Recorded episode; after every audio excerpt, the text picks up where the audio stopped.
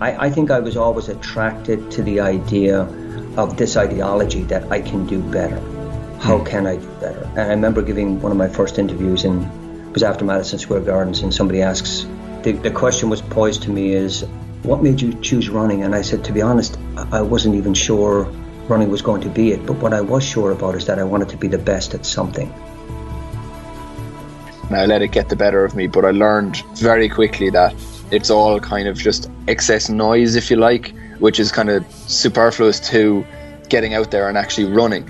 So once I don't let that get into my head or set in, or, you know, let it negatively affect my performances, you know, at the end of the day, all I have to do is go out there and run one lap with ten hurdles, which sounds simple, but that's what I always try and bring it back to. And to be honest, I absolutely love, I thrive off of, and I get a really good buzz off of the fact that, like that, it's only one lap with ten hurdles, whether I'm doing it at training in Limerick or if I'm in, you know, a massive stadium somewhere across the world. I, I love that.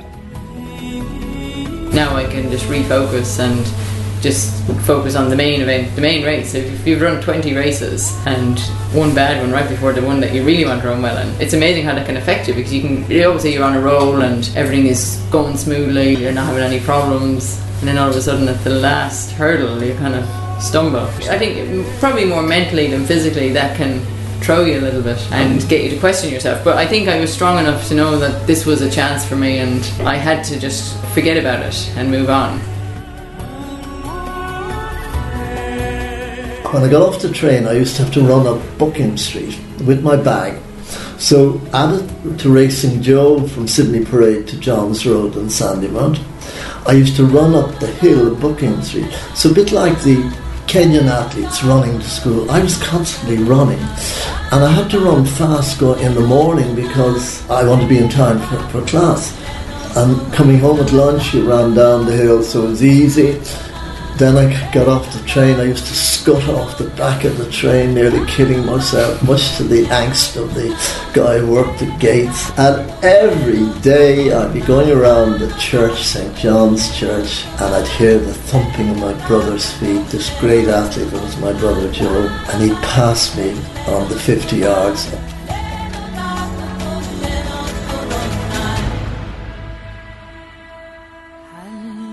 Often I would just... you'd want to get out of the house and go run, and I would just take out all my frustrations on a run and go out and hammer it, and, um, and that continued for a long time for me. I mean, ever since I was probably early teenage years, all the way through my first years in college. I mean, when I came to America, same thing, you know, you'd always hear something happen at home, and I'd, I'd just go out and I'd hammer a run. So in college, all I concentrated on was the training, and literally what got me to that Olympic Games, it was pure obsession with it.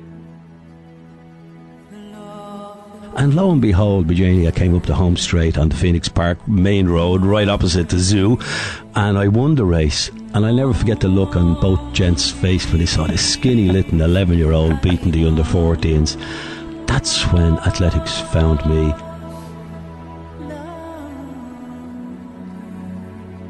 That's the small talk. Now let's get down to business. Now, your programme. What's the big idea? Well, they've grown to know the Irish much better. We've now got to know how largely their mind works. I moved over here and immediately I had to up my game. I could not have done the job I, I did for quite a number of years in Ireland. I had to go and earn my living in England. I think a lot of it's in my hair. I think there's a lot of Ireland in here. I had an Irish upbringing. twenty years after an Irishman couldn't get a fucking job, we had the presidency. It was some heightened awareness of how hard my tribe had had it in London. No blacks, no Irish, no dogs. Never has a nation so small inspired so much in another. So you could say there's always been a little green behind the red, white and blue. Our family is very Irish, you know. Now, ladies and gentlemen, we have a very special announcement to make at this stage. Would you welcome, please, the wonderful Charlotte Thrego!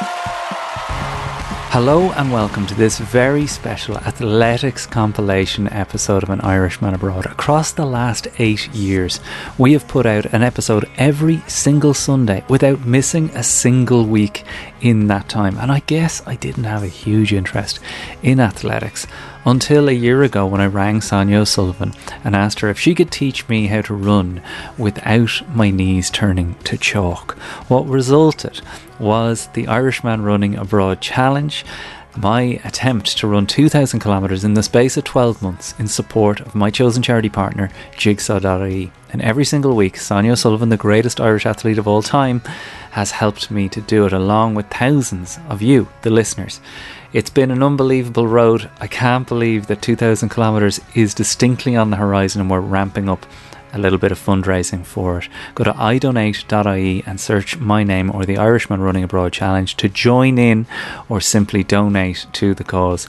We're trying to raise as much as possible for Jigsaw dot I E, my chosen charity partner, who, if you don't already know, are an unbelievable Irish mental health charity that work in communities to help equip young Irish people with the mental health skills they will need to survive in life and beyond.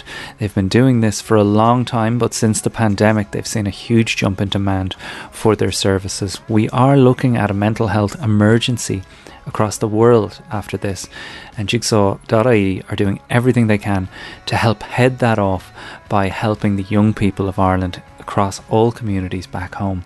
So go to idonate dot I E to support me on the Irishman Running Abroad Challenge. But today's episode, as I said, is the compilation of all of the athletes that we've had on the show. You will hear from everyone, from Rob Heffernan, uh, Sinead Diver, Thomas Barr, Marcus O'Sullivan, Kieran O'Leonard, Ronnie Delaney, David Gillick, Eamonn Coghlan, Sonia herself, and of course Derval O'Rourke. There is so much to cover here, but I feel like it'll whet your appetite for what is available over on patreon dot com. The full archive, as I said, going back eight years.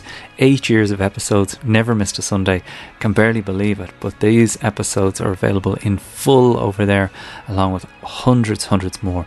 If you sign up, just for a price of a pint each month, you'll get access to that archive, and of course, our three extra large episodes with Sonia on a Tuesday, Marion on a Friday, and the big interview each Sunday. I should say, next Sunday's guest, Damien Dempsey, is an unbelievable chat that I've just recorded. I think you're really going to love. But let's dig straight into this compilation episode. And where we're going to start is we're going to break it down into three sections. In the first section, you're going to hear from Robert Heffernan, Sinead Diver and Thomas Barr, all talking about the mental challenges that come with this emotionally. Robert will talk about the emotional challenges that he'd faced. Sinead is going to talk about her own internal monologue, which is something that I think a lot of us struggle with when your body is screaming at you to stop. And Tom Barr will talk about the days when his commitment to the sport is most tested. And finally, we'll hear from Marcus O'Sullivan and what is maybe the most important piece of information that any of us can learn, and that is getting comfortable with the idea of failure.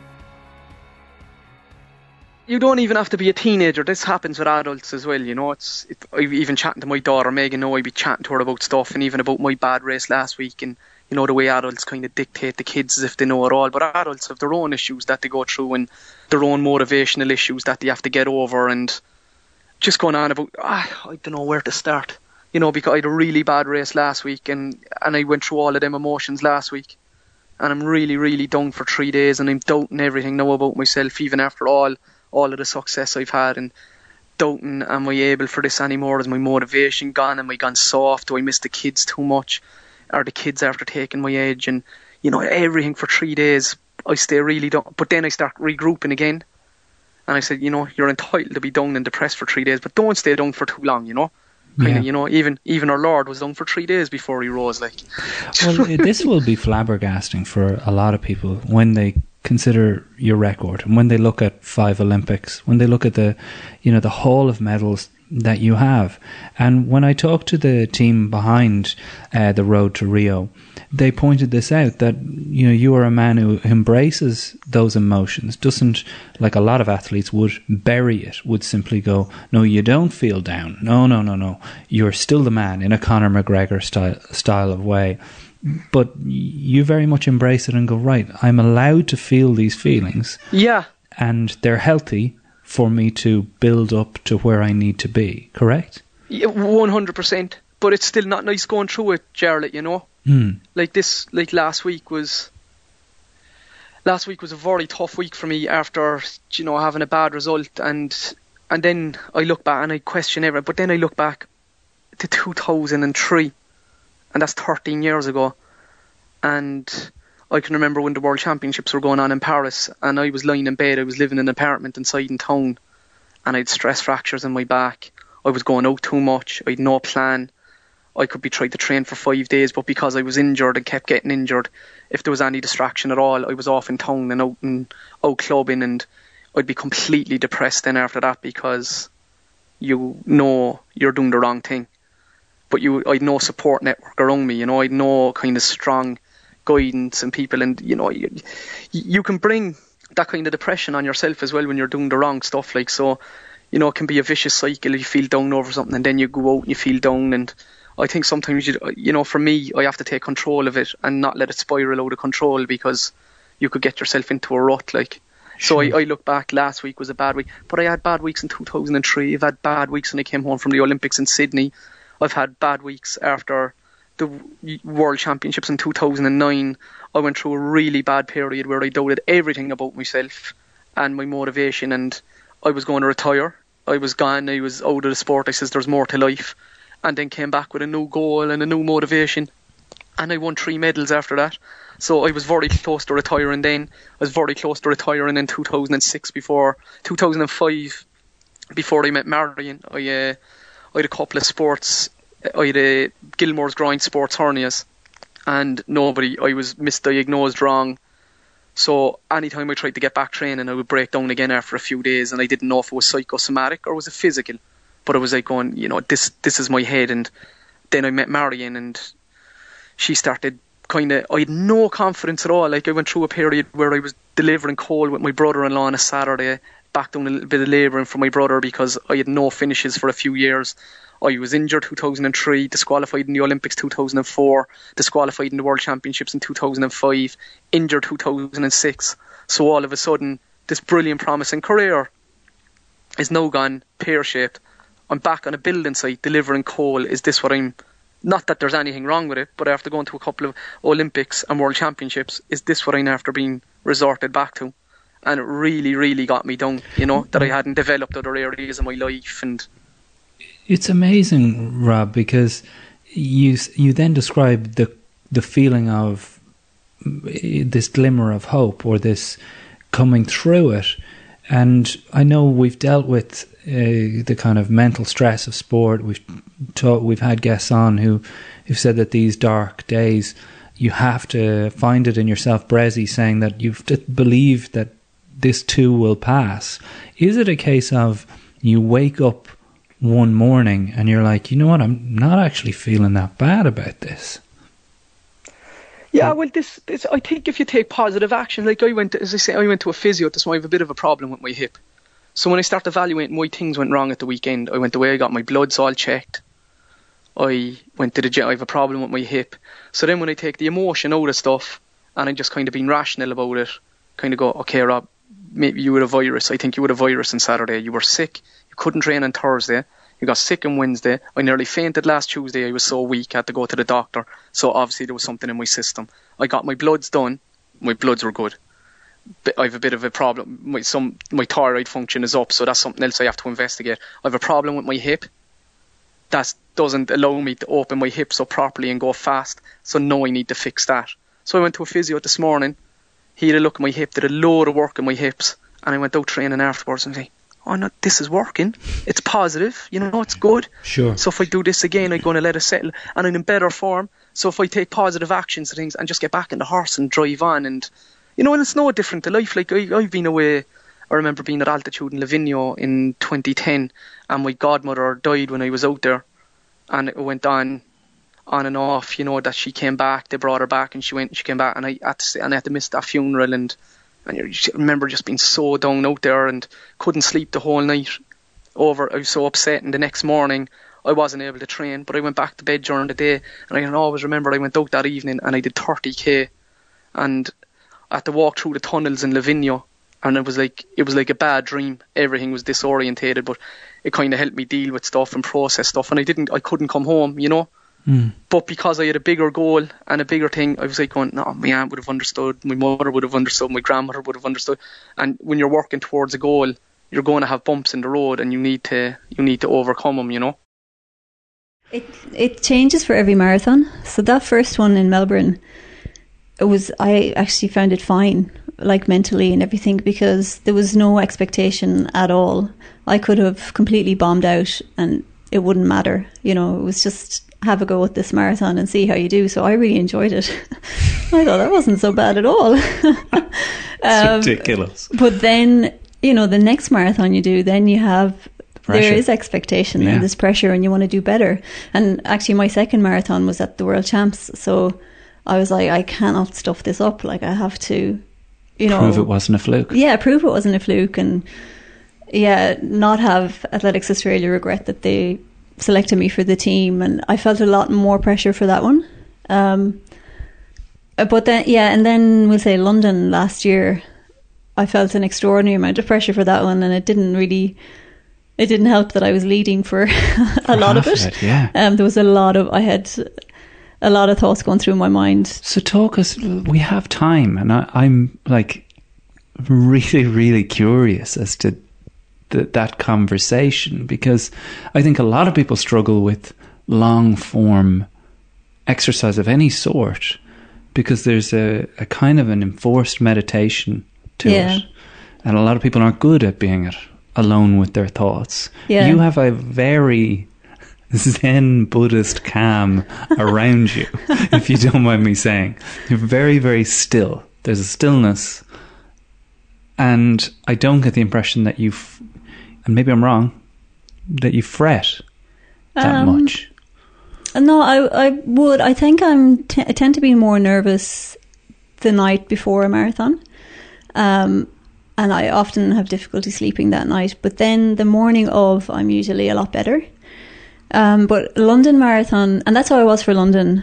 But it was a lot different then, because normally I'm in in the mix of people. Mm. And, you know, I'm not one of the main contenders. So there's no focus on me or anything. Whereas for London, I was right at the front own. of the marathon. Yeah.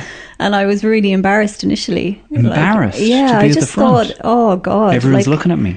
I just thought they're going to think I'm a fool to go out. I, it appeared that I had gone out too hard, but I had gone out at the pace that I wanted to go out at, and everyone else had started really slowly. So there was all the Africans who everyone expected to be leading.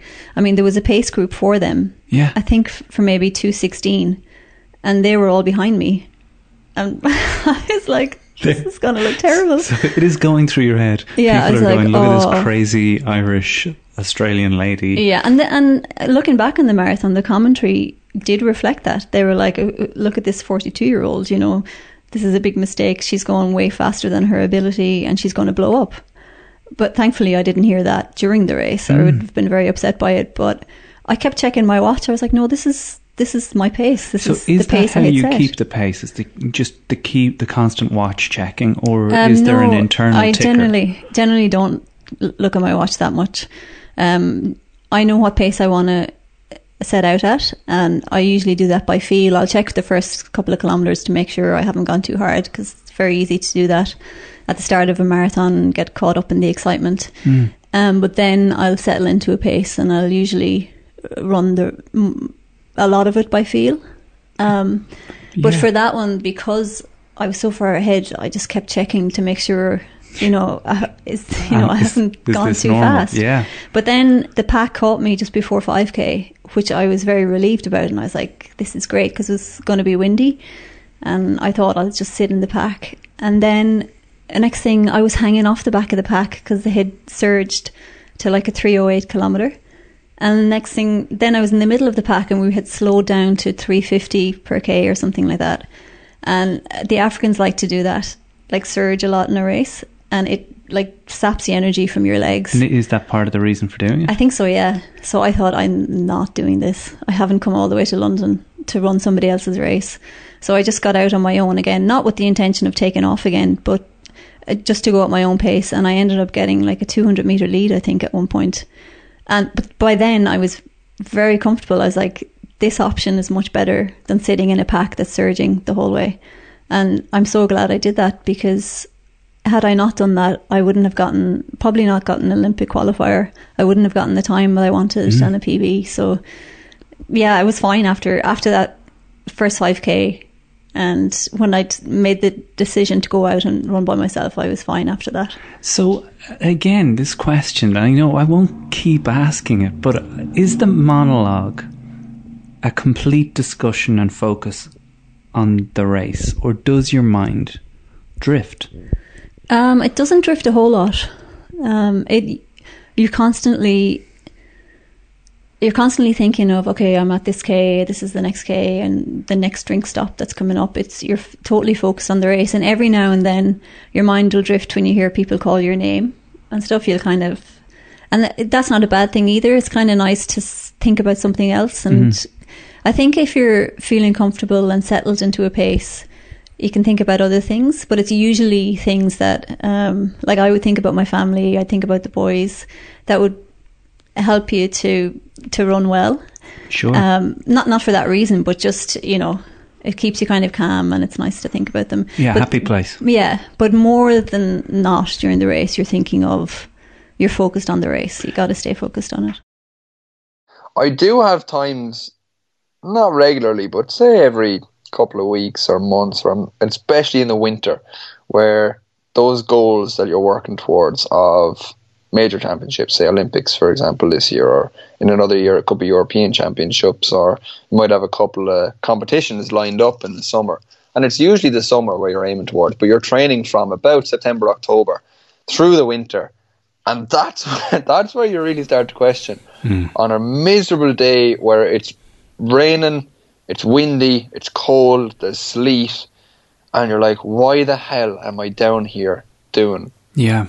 Three by six hundred, six hundred meters, five hundred meters, four hundred meters, three hundred meters, or whatever it is, or going out into the hills in Cratlow and running up a load of hills. And I'm like, why am I doing this to myself? You know what I mean? I do. But I... for me, I would have a lot more of those thoughts if I was on my own. Mm. But because I'm with the training group, it's a social outlet. I enjoy it. We have a really good train. We've always had in, in Limerick with Hayley and Drew, we've always had a really good group. And we have a really good group again now. A lot of the younger younger guys, because I'm just pushing on. I'm the old fella in the group now. But uh, it's savage crack. And that's what, you know, it helps put those kind of feelings and thoughts at bay. And there might be days where I'm dwindling and the lads will pick me up and like, come on, one more runner, get this finished. And then there could be other days where I come down full of beans and the lads might be, you know, dropping back a bit. And I'll be the one to pick to pick up the slack. And It it works both ways, and I think that really, really helps in, in that pack mentality of just pulling everybody along, because we're all working towards our own goals, but at the same time, we all have similar goals, it, it, and that is to, to, to push on. Is is sprinting better suited to a country where the sun is out a lot more? Uh, like yeah. Sometimes I think that that's what scuppered Irish sprinters so much is exactly what you just described. Actually, you would be absolutely correct. Really? So you agree with that? Yeah, yeah. It is so much. Like we we go away for a training camp for two weeks in, usually two weeks in January and two weeks in around Easter time, hmm. and that's kind of the only time we get that really guaranteed good weather where we're training. And when you're out there for the two weeks, it's like God. Training is so much easier when it's sunny every day. You're not worried about being cold, and you know, in between reps of of, of runs that you're going to get cold and have to mm. keep the muscles warm. And for hurdling as well, it's very difficult to hurdle when it's really windy or wet or very cold, because it's a very technical thing. You want to be able to do it technically well. You don't want to try and develop bad habits, so you do have to make sure you're going to do it well, and it can be hard to do it well when the weather is crap. So yeah, it is. The weather has definitely not helped Irish athletes. But I think at the same time, that weather, definitely as as cliched as it sounds, is character building and does give you that mental edge whereby when it does come to running in a competition where the weather is good, or you do get those that good weather, it just puts you in such good humor, and you're like, you you, you know, you've been through so many. This is the way I look, try to look at it anyway, is that, you know, if you can train in the worst conditions possible, then, you know, coming to a competition where it's warm, it's nice, or going out to those warm weather training camps, you really do make the best of it. It wouldn't be nice to have it all year round, but I think then it would spoil us too much and we'd become complacent. yeah, yeah.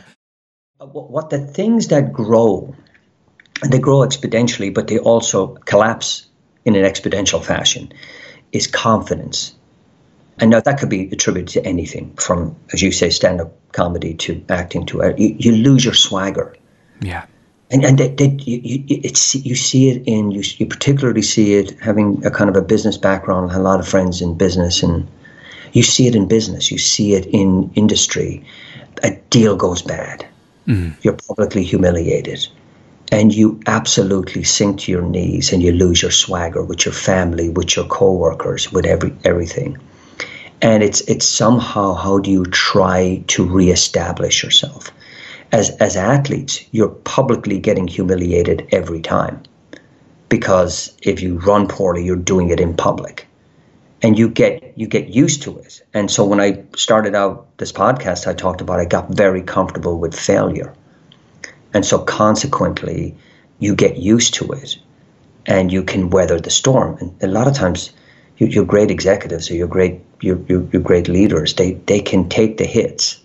They drop to the, they drop to one knee, not two knees, yeah. And they're back on track fairly soon because they know it's part of the terrain.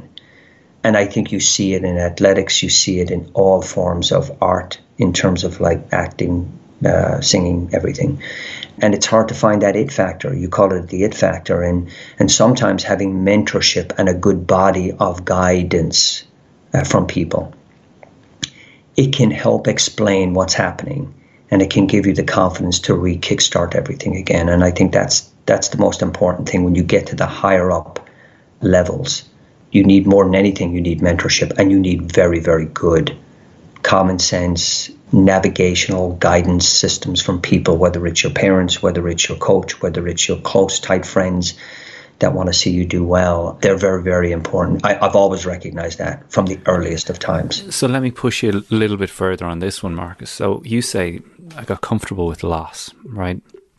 What's the what's the difference between becoming comfortable with loss, as in it becoming part of what you expect to happen, as in that team that's kind of understanding, well, we don't we don't win a lot. What's the difference between that and being someone who understands the benefit of a loss? I, I, I think the difference is, um, and when I say getting, if I use the word complacency, it, for me it wouldn't be in complacency. I would rec- I would recognize a loss.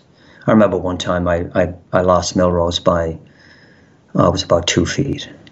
And after Melrose, my wife and I have a farm not too far from Manhattan, about an hour out from Manhattan. And I went out there and she's looking out the kitchen window. And that day, I'm splitting wood as a kind of, um, I, I don't know whether it was a punishment to myself or I just wanted to be alone, but I'm out there and the stack is getting higher and higher and higher. And after about six or seven hours, she finally had to come out and say, you, you need to stop splitting wood and come in. Oh my God. I, I mean, so getting comfortable with failure doesn't mean you accept failure. Mm. I think failure is, uh, I used to have this um, this statement in my in my diary, and it was, let me remember, it was uh, failure is the stomping ground for success. And success is the lurking place for failure. And I recognize the fact that you can get too comfortable with success and all of a sudden failure will arrive at your doorstep. But likewise, there's no need to accept failure, but but find out what it is that causes it and moving in a direction of how do we fix the problem? What is it that we're doing? Getting cur- curiosity is, is is a character, is just probably an amazing characteristic of people, whether it's in medicine, whether it's in art, whether it's in any field of life. Being curious to the point of stupid, whereby you come across as being stupid, but all you are is being curious. Now, how does this work? Or or or, or what can we what can we do with this? Mm. You you almost can come across as being silly, but in many ways you're constantly taking information and you're constantly reshaping the way you think about things. And so when you when when the team is failing, what is it that we're doing, right? Is it a, a member of the team that's leading them in a different direction? That's one area. Is it technically, are we doing too much, too little? Is it the workload that they're doing in school? Is it is it is it a whole bunch of things? Is it just lack of talent, for whatever want of a better way of putting it? And so being able to recognize why you're failing is a huge difference in terms of accepting failure. It's it's it's using failure to actually kind of uh, create a better a better path to to be more successful. In this next section, we're going to hear from Kieran O'Leonard, Ronnie Delaney, the man himself, and David Gillick. Now, Ronnie will talk a little bit about running so fast that he got booed in Madison Square Gardens, maybe the highlight for me of the discussion with Ronnie. And David will get into speaking about his own battle with eating comfort food, which is something you just don't think Uh, elite athletes deal with, that they're so zeroed in. But I guess they face those challenges just like all of us. I know I'm an absolute chocoholic. I'm still at war with that food right now. So I found it incredibly heartening to hear David Gillick talk about that. That's later in this section. But to start with, you'll hear Kieran O'Leonard and how he spoke about teaching himself French through running. Well, I, I grew up in, I suppose, what you'd describe as a broken home. I mean, my dad was to an unsavoury character, I suppose, is what I'd, I'll, I'll verse it as. And without going into it in too much detail, I think he was, the abuse suffered by myself, my two brothers, and my mom, his hand, being the eldest son, often having, especially as a teenager, to hold your tongue or even try and keep the peace, even though you wanted to fight out and lash out all the time. Often I would just, you know, want to get out of the house and go run, and I would just take out all my frustrations on a run and go out and hammer it. And, um, and that continued for a long time for me. I mean, ever since I was probably early teenage years, all the way through my first years in college. I mean, when I came to America, same thing. You know, you'd always hear something happen at home, and I'd, I'd just go out and I'd hammer a run. It was not a very healthy way of doing it, really. You know, again, I suppose that's what I'm kind of, what I was gearing at, is that the idea of thinking to yourself can be a positive or a negative thing when you're out in the run and getting lost in it. Like I, I pretty much taught myself French when I was running, when I was in secondary school too, because I just I told myself one day that instead of being angry, I was just going to talk in French to myself all the time. Oh, and I did, I ended up like pretty much being fluent in French by the time I was seventeen. But it's it's easy then. I mean, you have good days and bad days. It was easy then to kind of go on the flip side and uh, and then let the anger take over, and that's led to an, you know. number of other complications for me through injury, I think, because I've often gone out and pushed and hammered runs too hard because I've been angry. So you just need to be careful with it, I think. I mean, that's really fascinating that uh, there's obviously a, t- a corner that gets turned for you with joining Leevale, which is, you know, the premier running club in the country, that suddenly running becomes something else. And Leevale has a tradition of sending guys abroad with scholarships. When did that thought first become a reality for you? It became a reality pretty early for me, I think, probably when I was like, you know, maybe fourteen years old. I, it was kind of my two coaches, I suppose, Dara Donovan and Tony Shine inside in Leevale, who who kind of brought athletes like Mark Carroll and Marcus O'Sullivan through. Uh, they never really mentioned it to me specifically, you know, saying, Kieran, you'll go to America, but it was always kind of alluded to as if that was the end goal without putting it in your head overtly. And, and, and like, I suppose it became almost without having thinking, without kind of thinking too much about it, it all of a sudden became to where I was going to America and that was it. I didn't really feel like there was any other, there wasn't really another option for me there. That's just what athletes from Leevale who are good did. And and the, one of the reasons I enjoy being at Leevale is that, one, you had a team around you and you had, you know, good crack and, and banter, and it, the practice was fun, like, you know, training was fun, but it was also the fact that you were always, you always had benchmarks to compare yourself to. Um, from athletes from previous generations, and, and you run, you know, you know, and you had kind of, you almost had to live up to the tradition, I suppose, that was there. You wanted to get out to compete, not just for yourself, but for what Leevale represented in middle distance, middle distance running. So, yeah, that was that was a really big, you know, positive aspect of being in the club there. The great athlete uh, that self doubt. There's always a bit of that there, but the acid test is that you are good. The race on the, the test, you win. Yeah. When you continue to win. We weren't arrogant, and that was that was probably the most important thing of the lot, that our demeanour had to be one of modesty. Uh, we were articulate because we were getting good education, And there was no, there was zero tolerance to being a superstar. Mm-hmm. So here we had superstars. Don Bragg went on to act as Tarzan in films. Charles Jenkins became foreign affairs person in Washington, got doctorates. I become the businessman here in Ireland. We all we all went on to different sort of... Now, we all weren't perfect or angels. Like Don Bragg was quite wild in his own way. He was Tarzan, so he used to... You had to worry about him if you went to a party, and he might let the Tarzan roar out. Charles was elegant. Charles was... In fact, I call him Charles, it's Charlie Jenkins. Charles was from Massachusetts, and he had this polished New England sort of accent, and we were both eloquent, so we, we used to do the circuit of communion breakfasts. People go to communion, and then there'd be breakfast after, and we'd go, we'd go in and they, we'd speak, and we'd be competing against each other to be wittier or funnier than the other. So, wonderful, wonderful memories. But your question really was much deeper than that, you know, that degree of knowing you're great.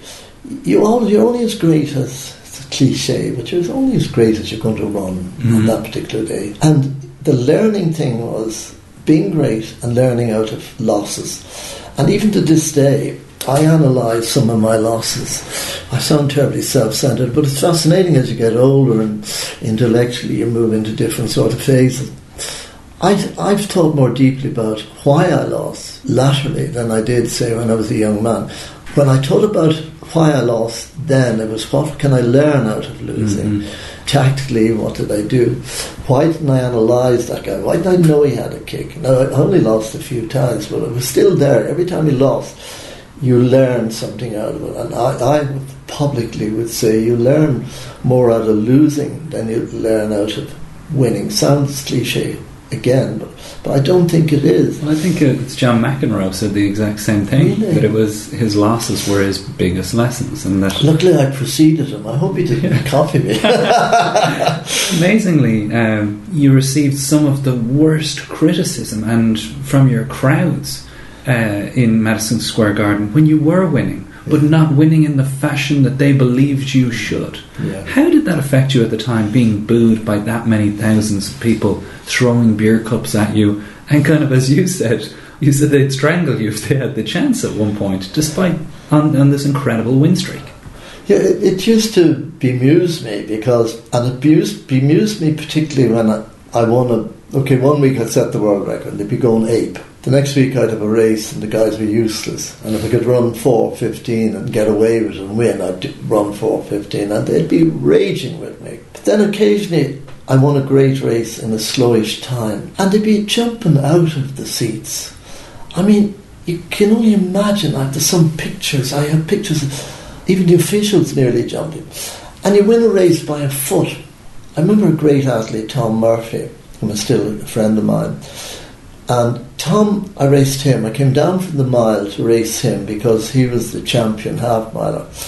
And he was from Manhattan and I was from Villanova. And we were competitive with each other at schools. And I came down and I raced him in Madison Square Garden. And I beat him by a foot. And the crowd now, they never saw as exciting a race.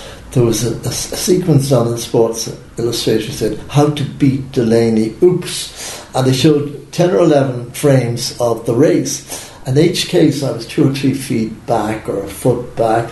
And at the last fifty metres, I get a foot ahead of, of, of, of Tom Murphy. Now, that race was seen by, say, twenty thousand people falling out of their seats in Madison Square Garden. They hear the time. The time was one fifty-two, which wasn't a bad time. The yeah. world record maybe indoors was one fifty. They start booing. And I, when they I, hear the time, despite yeah, the entertainment they've just received. And see, that's why I was bemused.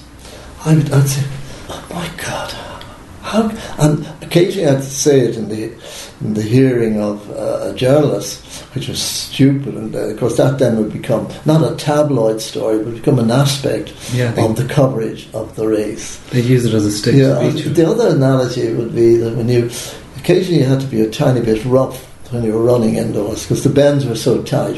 You had to manage yourself. Jim O'Elliott taught me how to manage myself. In other words, the guys crowding you, what to do. If you are going to touch someone, to get them off your, running you in, in off the track, where to give them a little push. I was trained into into all this sort of stuff. Mm-hmm. But when I was racing a man called Rossa Balgi, he was a great, great competitor. He recently died. He was World fifteen hundred metres champion. He was a great Hungarian. Laszlo Tabry was another great Hungarian. But I raced him in Chicago.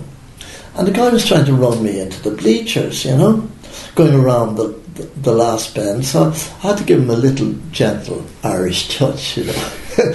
And I get by. And the official comes up to me and he says, Delaney, you, you're close to being disqualified tonight. And I always remember turning to the official and I said, I said, what do you expect me to do? Say, excuse me, may I pass you? I said, I had to get by that guy. So that was the end of it. I mean, I think it's really remarkable as well. We'll, we'll definitely put this aside after this. But the idea that, and I know New York fans are particularly fickle. I'm a, I'm a Knicks fan myself, and they'll routinely boo the team there. I wonder, the sense of entitlement of, of an audience in New York must have rankled with you even further when you considered that you were receiving no financial gain from any of this. Oh, no, you couldn't take Not a, a penny. Cent. Not a penny. I mean, that will... You say that, and I'm aware of that fact for quite some time now, but to the listener that will flabbergast them, that this was pure sportsmanship. Yeah. For the curiosity that you mentioned at the beginning of how good can we be, yeah. And you receive no remuneration in return. It goes back to philosophy as well. My philosophy was to win, and I saw no point in trying to break my gut and smashing guys every week. If I could get away running four six, I ran four six. If I had to run a world record, I ran the world record.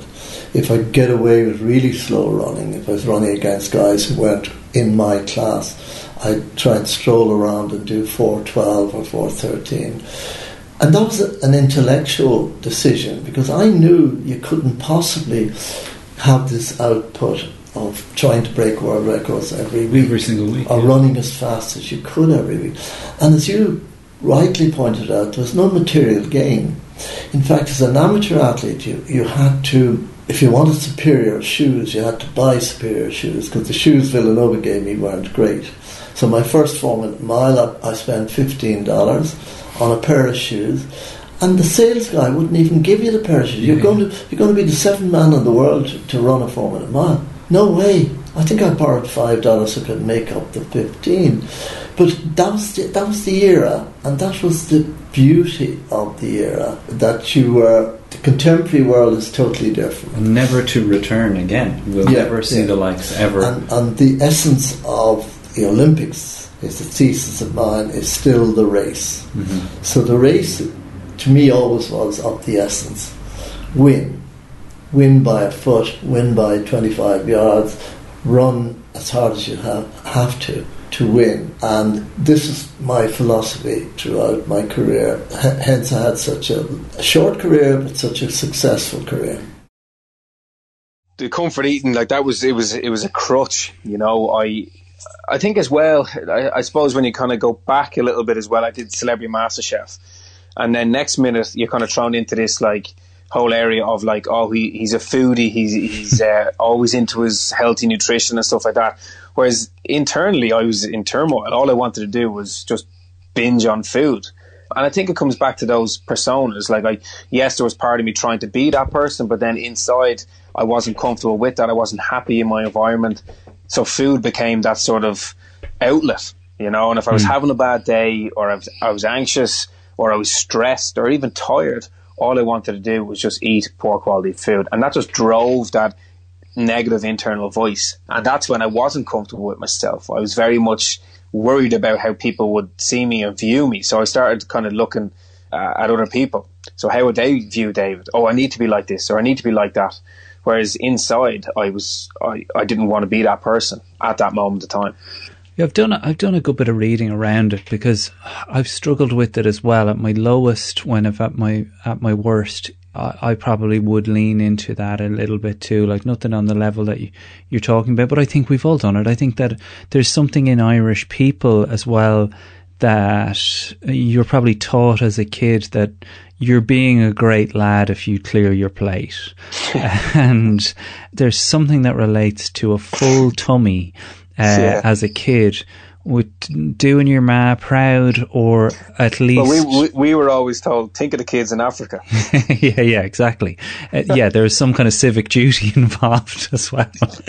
But, like, I think it's what I've read on it, and maybe you can tell me if this chimes with what you went through, is that comfort eating or any kind of substance abuse is, at its core, you feeling that the pain is too much mm. and that the pain's bigger than you.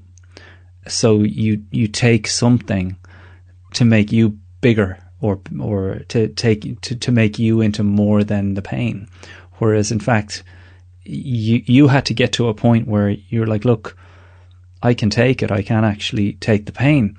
But I, what I'm really interested in is, how did you get back from it? Because Christ, f- food's not going anywhere. It's not like heroin. You, you yeah. know, you, you know that old phrase: if you hang around a barbershop long enough, you're going to get a haircut. Well, there's food is everywhere. You're in the barbershop all the time, and mm. now you're you're the foodie guy. Uh, so I I have no idea how you overcame this, and uh, I can't really find it anywhere as to how you rode back from the double Domino's pizza every single time.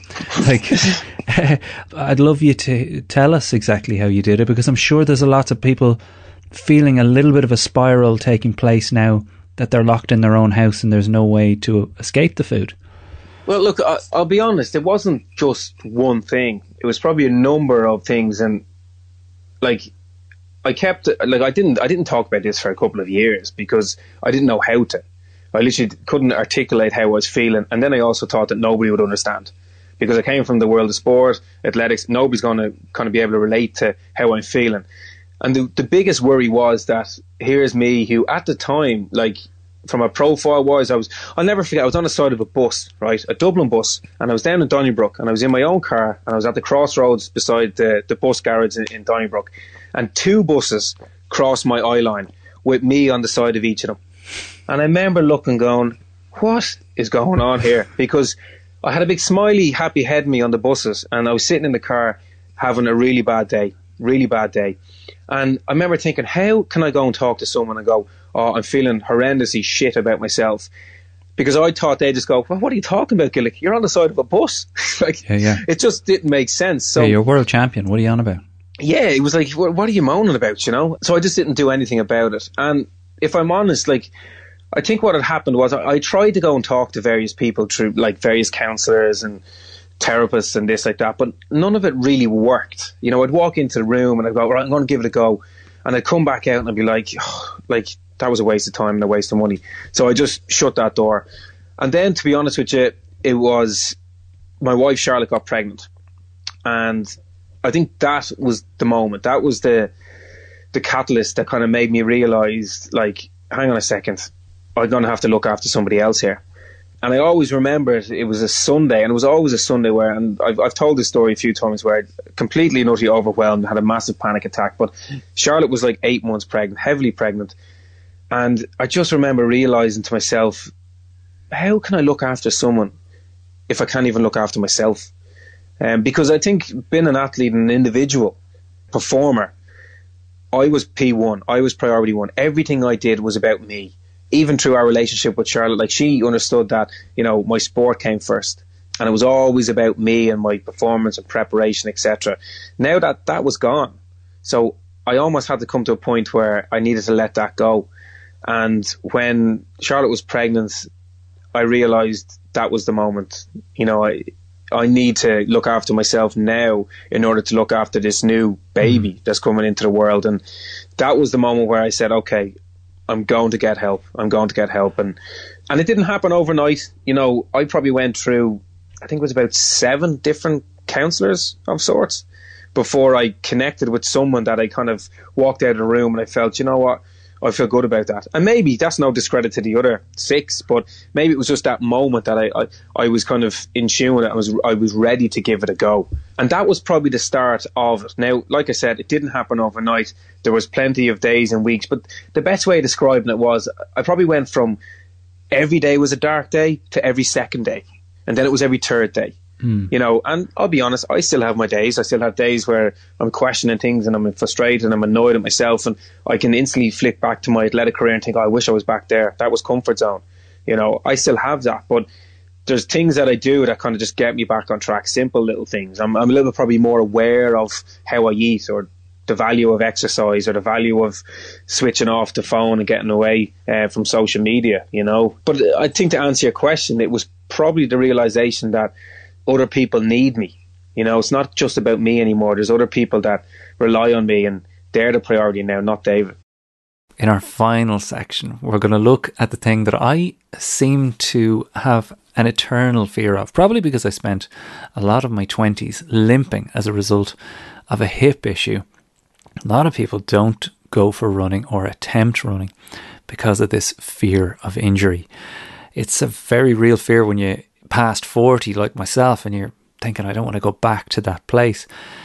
But uh, as you'll hear from these elite athletes, Eamonn Coghlan, Derval O'Rourke specifically, and Sonia, they too have had the struggle and they've come out the other side. First thing you're going to hear is Eamonn Coghlan talking about going for a consultation with, let's say, an unusual consultant. We then talk to Sonia, who you'll be well used to hearing on the Tuesday show. But here she's talking about uh, an injury that she had and that she hid in order to allow herself to compete.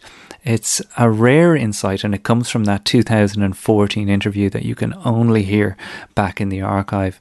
And finally, Derval O'Rourke opens up to me about the psychological toll of a career-threatening injury.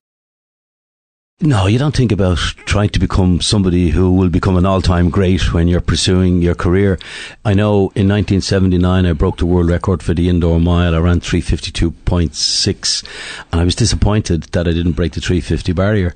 And Jerry Farnan had said to me, hey, Coghlan, he said, you've got to do something that Sir Roger Bannister has achieved. You've got to create milestones. You've got to become the first guy indoors to run under three fifty, just like John Walker did outdoors in seventy-four.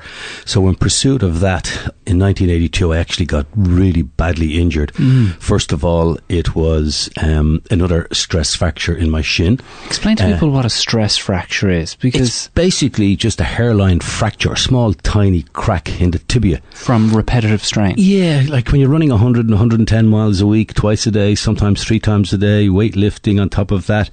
Um, then serious like track workouts, twenty times four hundred meters in sixty seconds with sixty seconds rest on tight indoor hard tracks in Manhattan College, and running, you know, four mile road races in eighteen minutes. Uh, your legs and your body's going to take a lot of pounding. So I was susceptible to those. And in nineteen eighty-two, I was diagnosed with the stress fracture, and the uh, surgeon at the time who was looking after me said, Eamon, the problem with your shin bone is it's perpendicular. Most shin bones have some kind of like a, a bow angle, a bow shape oh, right. to them, which means like a bow and arrow when you pull the, yeah. the, the, the you know, the string, um, that it bends, but mine wasn't. So eighty-two was a washout year for me, and as soon as I got the all clear from the stress fracture, my doctor, who was a jogger himself, uh, I decided to meet him in his office, and he gave me the all clear and let's go for a run after that.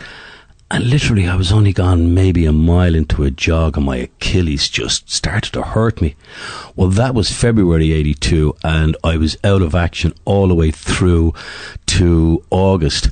And I went from one doctor to another doctor. I had my f- uh, foot in what they call an E B U, an electronic something unit, where I'd sleep with it for ten hours uh, a night, trying to send shockwaves in there to create it. Stimulate the kind of circulation uh, needed to heal, uh, yeah, right? I got a, a cortisone shot in it. I had my f- uh, foot then casted for four weeks where they completely immobilized it, came out of the cast, and it was like a cancer, getting up in the morning, getting out of bed, you put your foot on the ground, and it was so, so bad. Dark days. I had nowhere to turn, and then I came home, and Lord rest my dear mother, she said, Eamonn, do you know, horses get Achilles injuries all the time and they go to the vet and the, they can't tell the vet where the pain is or how it feels at all.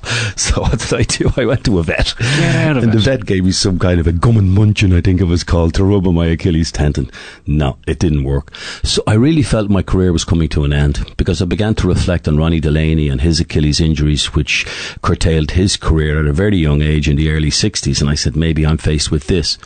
But my great friend and rival, Thomas Wessinghage from West Germany, who was an orthopedic doctor at the time, he was had just completed his studies. He recommended that I go to a Professor Klumper all the way out in West Germany.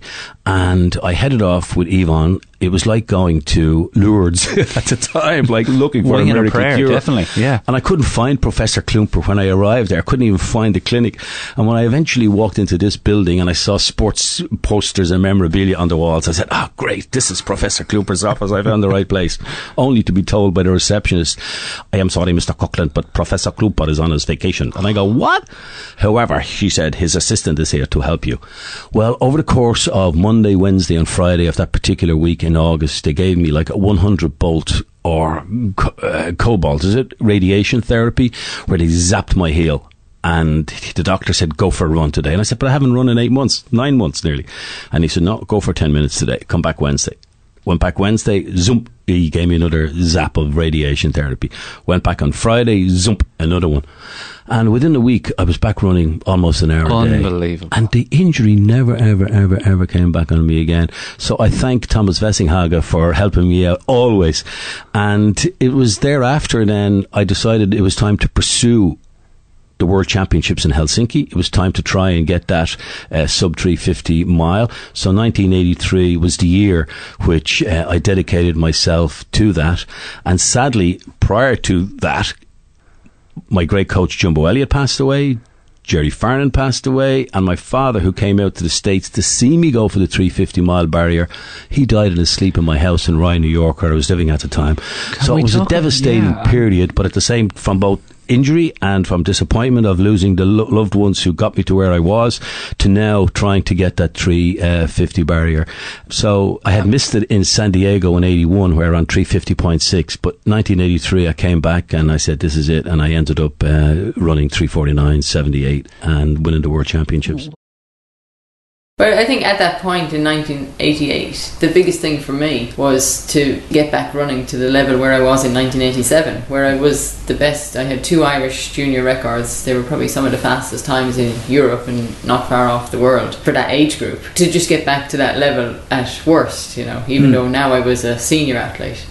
And um, in nineteen eighty-eight, when this girl, Vicky Huber, she came back from the Olympics. Actually, it was a year later, I think, um, when we were running, she because she w- took a year out when she went to the Olympics, she was able to then come back for the cross country in nineteen eighty-nine. And at that stage, I'd somehow got my act together and I was fit and I was running good. And um, the coach, he kind of came and said to me, he goes, you know, he said, you're running really well and, you know, she's really scared that you're going to beat her. And I suppose in a way that kind of made me think, you know, that made it a bit real for me that... Yeah. Wow, I was going to... So this was my third year at Villanova. So it took three years for me to actually kind of make any kind of mark to get back up to the level that got me the scholarship in the first place. Right. And it took three years to get back there. Yeah, it took that long. So there's a lot of thinking time there, you know, how am I ever going to do this again? And in that time when we did run in the N C A A cross-country championships, I'd run great all year, and right before the championships I actually got injured again. I had a stress fracture. But I... had it was a week to go, so I had to run. So I ran and I ran okay, and we won the team title.